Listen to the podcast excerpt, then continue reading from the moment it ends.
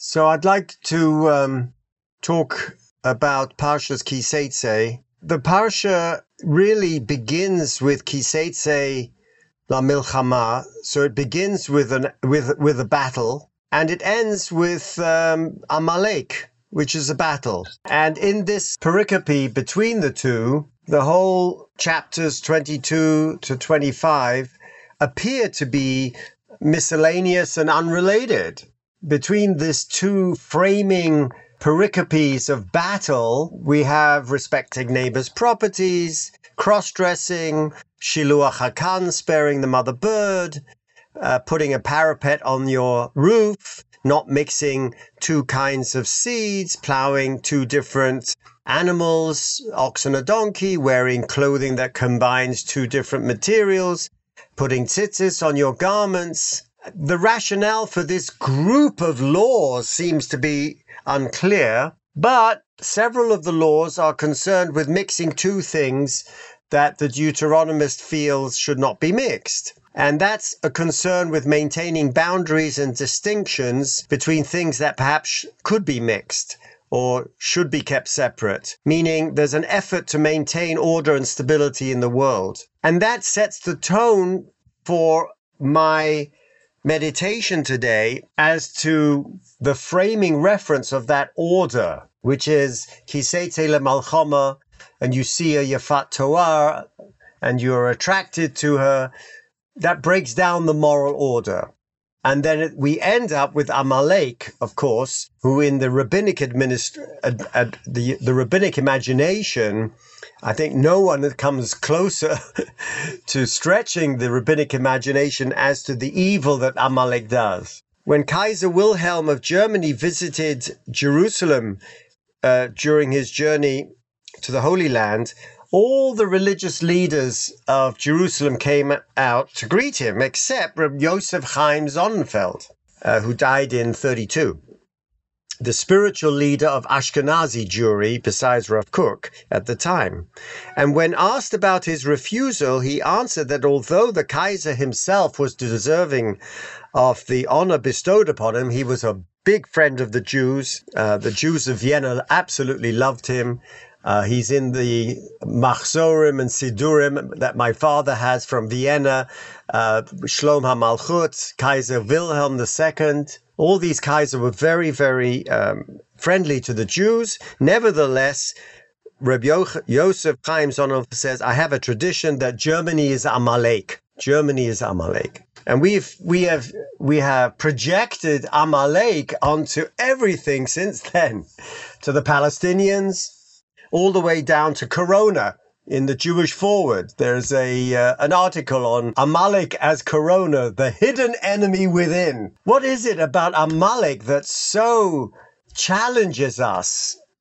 And that's what I wanted to review with you today. I also want to say that in, in, in terms of Rabbi Nachman of Breslov, he considers Tikkun Brit, chastity, as the, the sin of Amalek, meaning that Chassidut takes Amalek from without and internalizes it. So that we go all the way from the Bible, in which it's some foreign nation that's attacked us, uh, through Midrash, which I will work through with you, down to Chassidut, in which, according to the Alter Rebbe of Chabad, and the Kedushas Levi, and Rabbi Nachman, and the Chuas Chain and the other Talmidim of the Baal Shem Tov, there is an Amalek working within us based on mystical uh, concepts of Amalek um, that transcend and holographically transcend the history and become cyclical and mystical and then internalized in our psychology. So the first thing to begin is with Rashi, and Rashi on the parasha that we just read, Zocha es Asher Osolocha Amalek. Why should we remember? Asher Korocho Baderech. That word Korocho Baderech, he happened to meet you on the way. When he happened upon you, why did he just happen? And the Midrash will fill that out. Because Shehoya Matamon es Israel b'mishkav Zocha. So Rashi quoting the Tanchuma said it wasn't just a battle. There were the Canaanites attacked us before in Bishala. What is it about Amalek?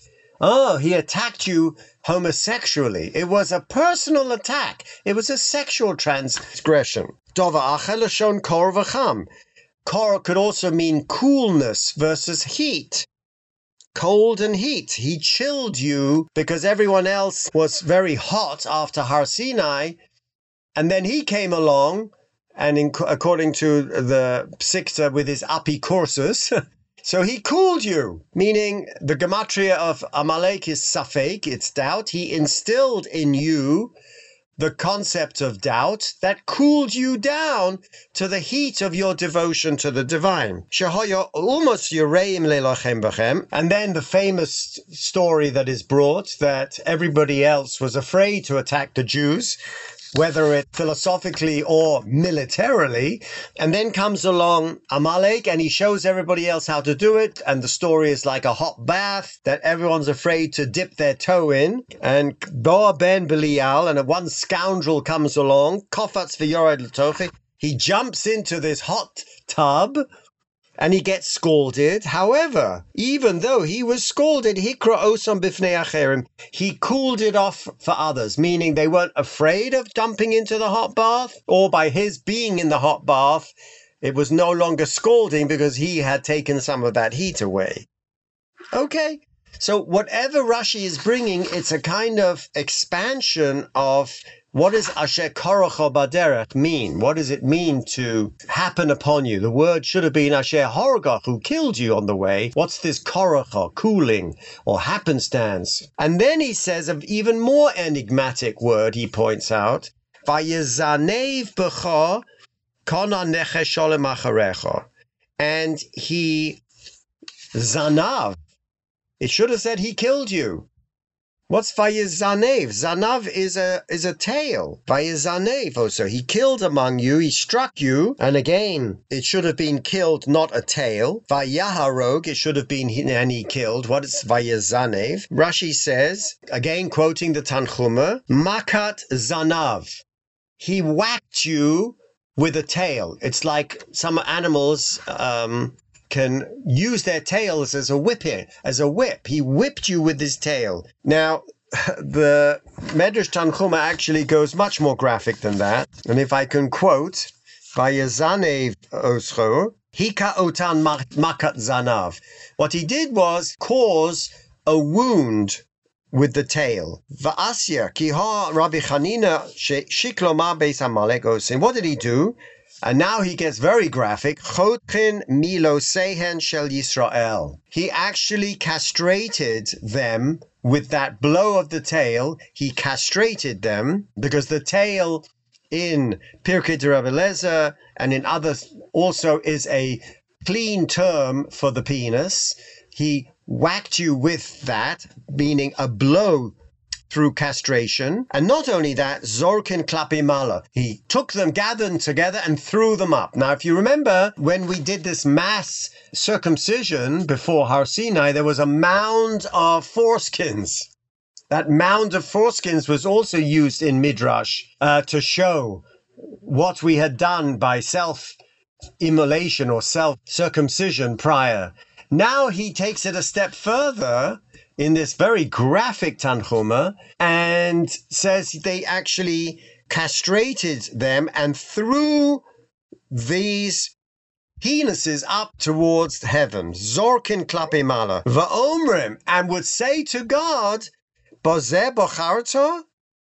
Look, see what you chose. Lefisha hayu Yisrael yodin mativa shel zmora. Take for yourself what you have chosen. And Israel did not know what the nature of spit was until Amalek came and taught them. As it says in Ezekiel, here they were sending the spit in their faces. That means that, that Amalek was spitting not Am Yisrael.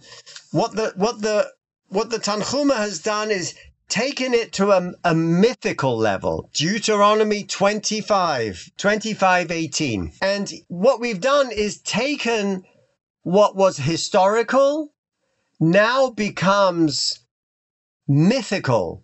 It is no longer a battle between Amalek and Am Yisrael, but now it is a battle between Amalek and the divine. He's throwing up He's taking the circumcision, which is a kind of self castration or a symbolic castration, and literally castrating and throwing it up and says, This is what you really wanted? And now it becomes a battle with the divine. Now Rashi carries on and says in verse 18, Vayazane Bechor, and who did he whip with the tail? Kol ha-necheshalim acharecha those who were weaklings in your acharecha, in the rear end. So we were taught in school there were stragglers at the back of the camp, and he, in this act of cowardice, attacked the stragglers of Am Yisrael, the women and the children. But Rashi says refers, like we said, chasre koach, to those who lacked strength, meaning chalash to be weak. Machmas chetam. Why were they weak? Not because they were the women and the children. They were weak because of sin. And if we go back now, not to the Tanchuma, but if we go to Psikta de Rav Kahana, because of their sin, Rashi says Shehaya He'anan Poltan. They were protected by a cloud. That protected them. And the Psikta says they were protected by the cloud so that no one could attack them because they were invisible. They're in the crowd. It's a mystical fog so no one can attack them. Kol nechesholim, however, the weak ones, because of sin, Rabbi Yudah Omer kol mi shehoyo ninoa hoyo nishol. Rabbi Nechemia Omer kol mi sheha'anan polto hoyo nishol. So there is a machlokas as to who was kicked out. And there's a machlokas between Rabbi Yudah and Rabbi Nechemia. Rab Nehemiah says, Kol mi anan polto nishol. Who was grabbed? The cloud expelled those who were sinning. They lost their divine protection off the cloud, and then they became visible to the enemy. It was their sin that caused them to be expelled from the cloud. The Rabbanan Amro, and rabbis say, I'll tell you exactly who it was. Shifto Sheldan, Shepolton He'anan. It was the tribe of Dan who were expelled as a tribe from the cloud. Well, we know from the prophets and from Malachim, the tribe of Dan were the naughty boys. Why?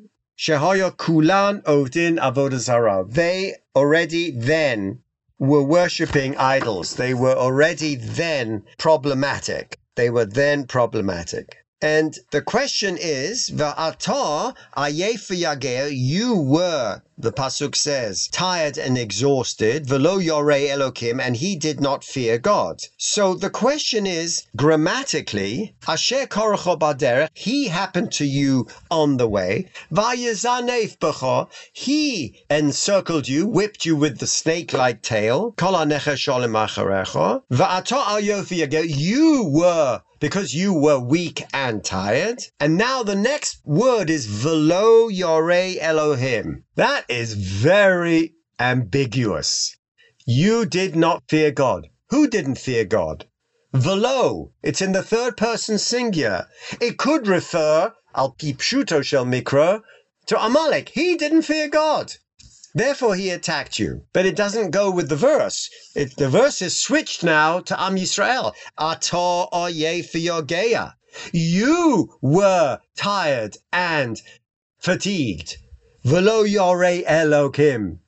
And you did not fear God. You see how it completely switched around from him to you. So Rashi is very cognizant about that and tries to kind of put the two together by saying, Amalek Elohim. Amalek did not fear God.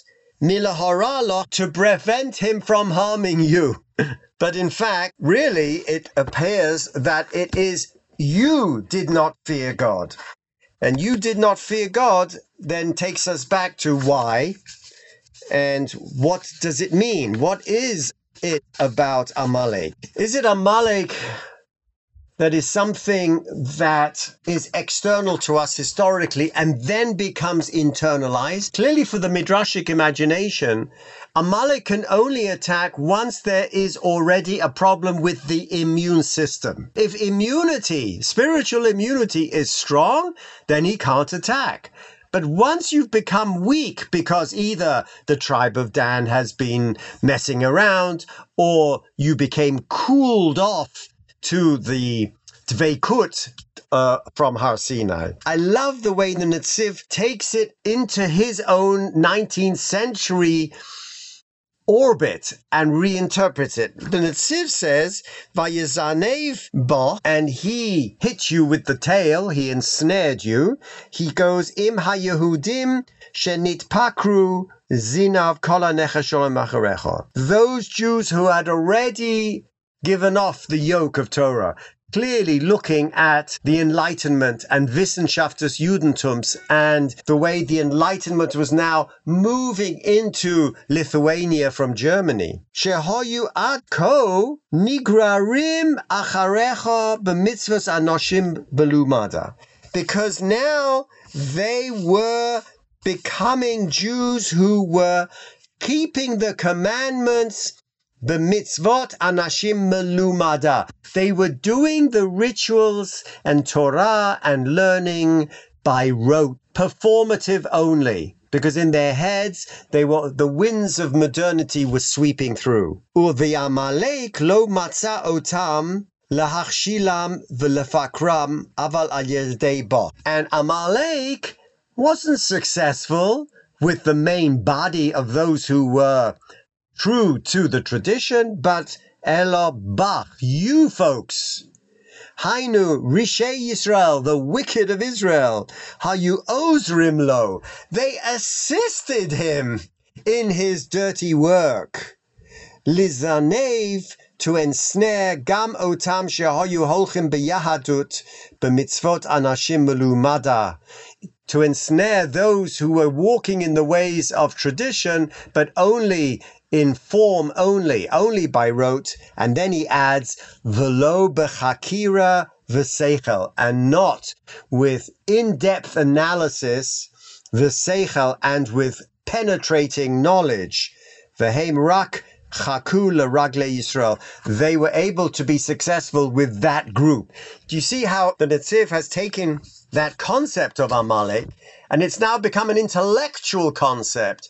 It's about assimilation. It's about Amalek being the representative of modernity.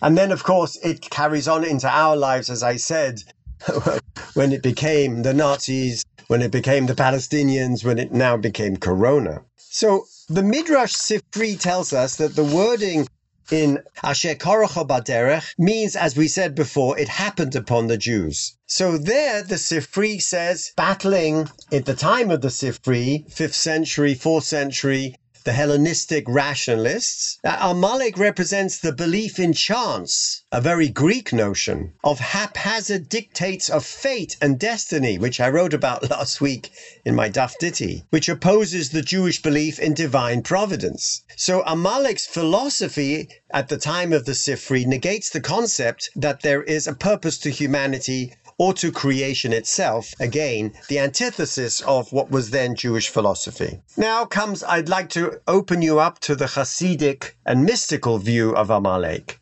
Until now, Amalek has been external to us, whether militarily, whether philosophically, whether theologically. He's outside. But in the mystical tradition, Amalek becomes internalized.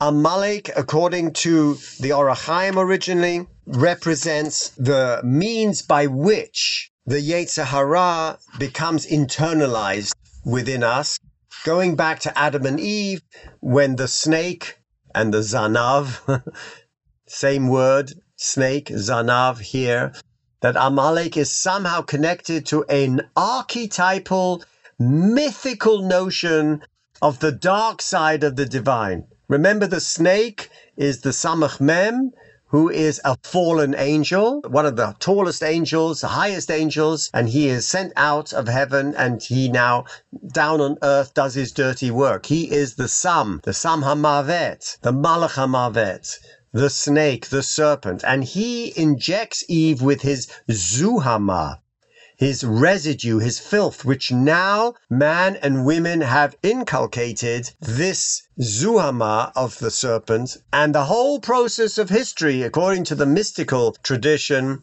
is a tikkun olam, a tikkun of that chait of Adam and Chava, which comes down internally as the Nachash. The Gra says the Nachash is our spine. The head of it is the coccyx and the tail is the cervical spine. It's within us, literally or metaphorically. And outside of us, he represents himself holographically in Esau, Amalek, Haman, and all those in history who have wanted to destroy us physically, but also spiritually. And so when the Orachaim says, but kiseitse la milchama, that framing reference of battle and battle, the beginning battle going out into war, isn't into war, it's elo ba'adam halochem im oyevo. It should have said im oyevecha, when you go out to battle with your enemies, she'im yitrashel yakum olovikur. Already there, the Orachaim says, you will only go into battle to need to fight if he comes up against you because you have been weakened by that immune system. And so the Alter Rebbe of Chabad tells us that the numerical value of the Hebrew letters Amalek is 240, which spells Safek, doubt. So already now the Lithuanian branch of Hasidut, very rational, says that I'll tell you what Amalek is. It's within your head. Not only that, it's within the doubting Thomas in your head. I don't know about that. Yes, yes, yes, yes. I don't know about that. That's Safek. I was. I'm. I'm referring you to um, Alexa for the elderly. Please Google it or go to YouTube and go Alexa for the elderly. I don't know about that. That's the Safek. That's the doubt that's in each of us. All things holy are certain and absolute, and the dark side of that absolute nature is doubt. Now, in Chabad, it's Chachma, Bina, and Das. And in Kabbalah, Amalek is the backside of Chabad. It's behind the neck. So it disconnects the head, the mentalities, the intellectual from the heart, the emotional. Safek does that. You have an emotional attachment, then I don't know about that. The head disconnects it. That is where Chabad, the Oref of Chabad, you are stiff-necked nation.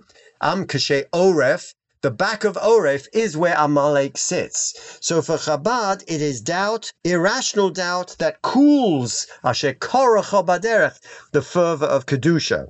And the Alter Rebbe continues in Tanya that Amalek represents the philosophy of chance, just following up with the Sifri, an atheism that deprives the world of all purpose.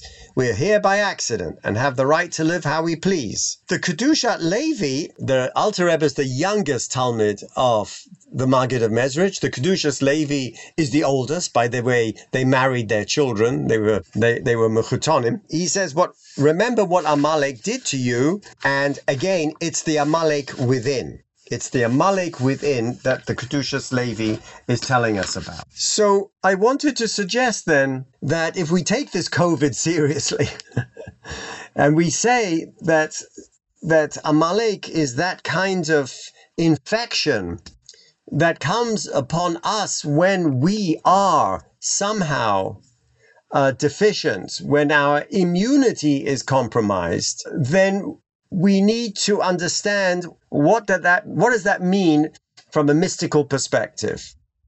The, the mystical perspective is that until the Geula, we will be living with the dark side of the Sefirot, the back of the neck as much as the front of the neck.